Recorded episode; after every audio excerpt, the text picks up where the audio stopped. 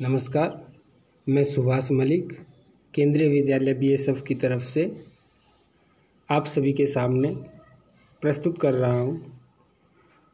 मेरे द्वारा लिखी गई कुछ पंक्तियाँ। इन पंक्तियों में बचपन के एक सुनहरे उपहार के बारे में बताया गया है। तो आइए सुनते हैं इन पंक्तियों को।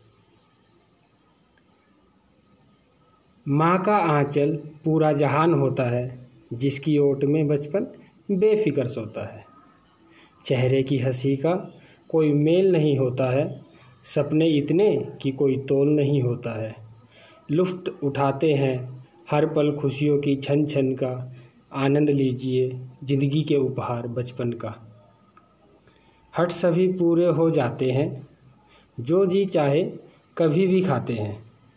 प्यार दुलार सभी का पाते हैं। अरे माँ बार बार टोके, फिर भी बारिश में नहाते हैं। बिस्तर सा एहसास होता है धूल के कण कण का। आनंद लीजिए ज़िंदगी के उपहार बचपन का। आनंद लीजिए ज़िंदगी के उपहार बचपन का। रेत पैरों पर चढ़ा, मिट्टी के महल बनाते हैं। साइकिल का पहिया भरी दोपहर दौड़ाते हैं।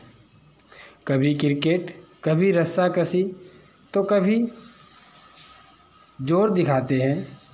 झूला झूलना, पतंग उड़ाना तो कभी लंबी कूद लगाते हैं। मीठे झरने सा एहसास है। इस लड़कपन का आनंद लीजिए ज़िंदगी के उपहार बचपन का। आनंद लीजिए ज़िंदगी के उपहार बचपन का। धन्यवाद।